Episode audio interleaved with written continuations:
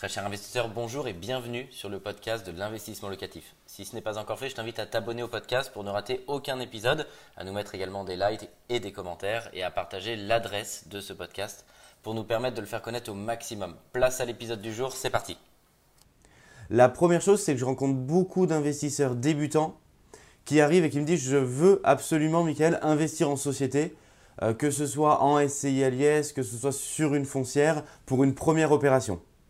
Alors, mon conseil d'emblée, c'est toujours de démarrer par petit pour se rassurer.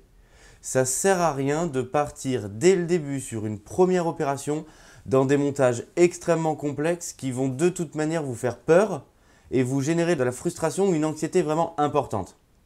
Une opération immobilière réussie, je le dis souvent, c'est une opération immobilière qui ne vous génère pas de stress, en fonction de l'état d'avancement dans lequel vous êtes. Si vous êtes un investisseur expérimenté et que vous disposez de 30 appartements, euh, acheter un studio, effectivement, ne va pas vous inquiéter. A l'inverse, si c'est votre première opération et c'est normal, acheter un studio va vous générer du stress parce que vous allez vous dire est-ce que ça va marcher, est-ce que ça va être loué, est-ce que je vais louer au bon prix, est-ce que ça va être rentable?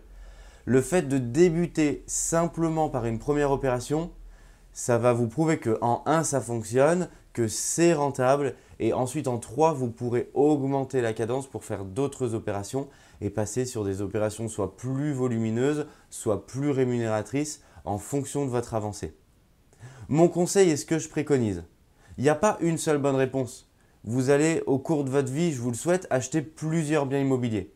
Vous ne devez pas donc soit acheter euh, tout en nom propre, soit tout en société. La base d'un investisseur, c'est de ne pas mettre tous ses œufs dans le même panier. Mon conseil chez investissementlocatif.com, c'est lorsque vous débutez en tant que débutant dans l'immobilier, commencez par acheter en tant que personne physique.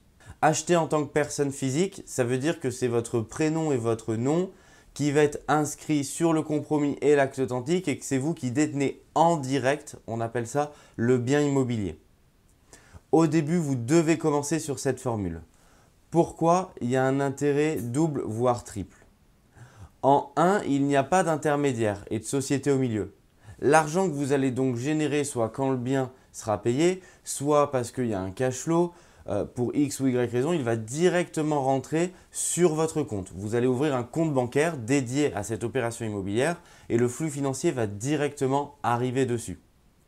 En 2, les coûts d'entretien, les coûts de structure bah, sont extrêmement faibles puisque vous aurez uniquement besoin d'un expert comptable qui va déclarer vos revenus en fin d'année. Le coût est extrêmement faible puisque le flux est extrêmement faible étant donné qu'il y a généralement en recette bah, que 12 virements puisque on va comptabiliser que les 12 euh, loyers et donc le coût d'entretien va être très très bas. Ce qui est intéressant puisque vous vous rendez compte que si on débute par exemple par un studio, euh, je prends l'exemple, je me trouve dans un appartement à Paris. Le studio va par exemple être loué 750 euros par mois. Euh, ça va générer donc environ entre 8 et 9 000 euros de revenus locatifs à l'année. Si les coûts de structure représentent 1 à 2 mois de loyer, ce ne sera pas rentable. Donc ce ne sera pas intéressant.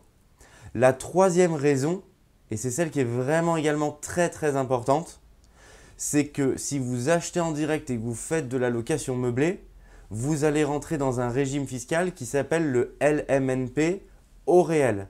Ça veut dire, c'est un mot barbare qui veut vous dire loueur meublé non professionnel. Et vous allez pouvoir déclarer ce qu'on appelle au réel, c'est-à-dire réellement comptabilisé, quelles sont vos recettes et quelles sont vos charges.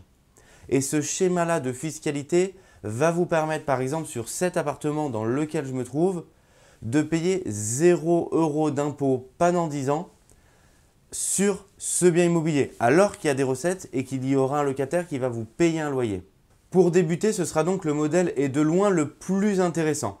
Et enfin, la dernière raison, quand vous achetez un bien en direct, en tant que personne physique, vous êtes dans ce qu'on appelle un régime de particulier. Quel est l'intérêt? L'intérêt, il est le temps que le temps joue pour vous. Plus le temps passe, plus si un jour vous vendez cet appartement, la plus-value va diminuer. C'est donc extrêmement intéressant puisque plus le temps passe, moins vous êtes fiscalisé en cas de revente sur cet appartement.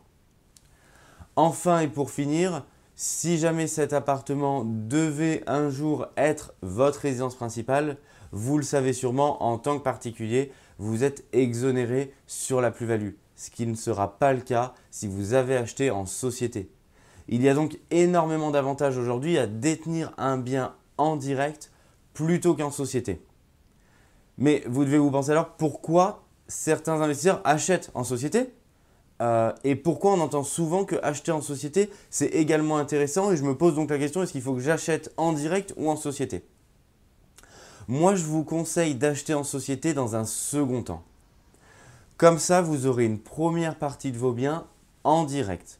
Si un jour vous avez besoin d'argent, vous pouvez revendre ces biens-là et vous serez moins fiscalisé puisque comme on vient de le dire, la plus-value sera moins élevée. Dans un second temps, vous allez avoir besoin de chercher des leviers pour continuer à être finançable et continuer, si vous le souhaitez, et je vous le souhaite, d'investir dans l'immobilier. À ce moment-là, sera venu le temps d'investir en société. Pourquoi? Parce que généralement en société, on fait des opérations également un petit peu plus conséquentes.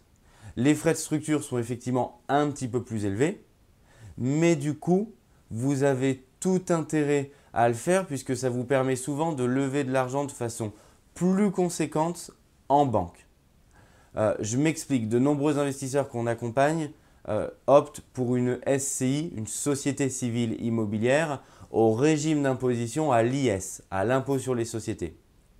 L'intérêt est également de gommer l'imposition puisque vous enfermez votre immobilier dans une coquille qui vous permet en tant que vous, personne physique, également de ne pas être fiscalisé et de ne pas payer d'impôts.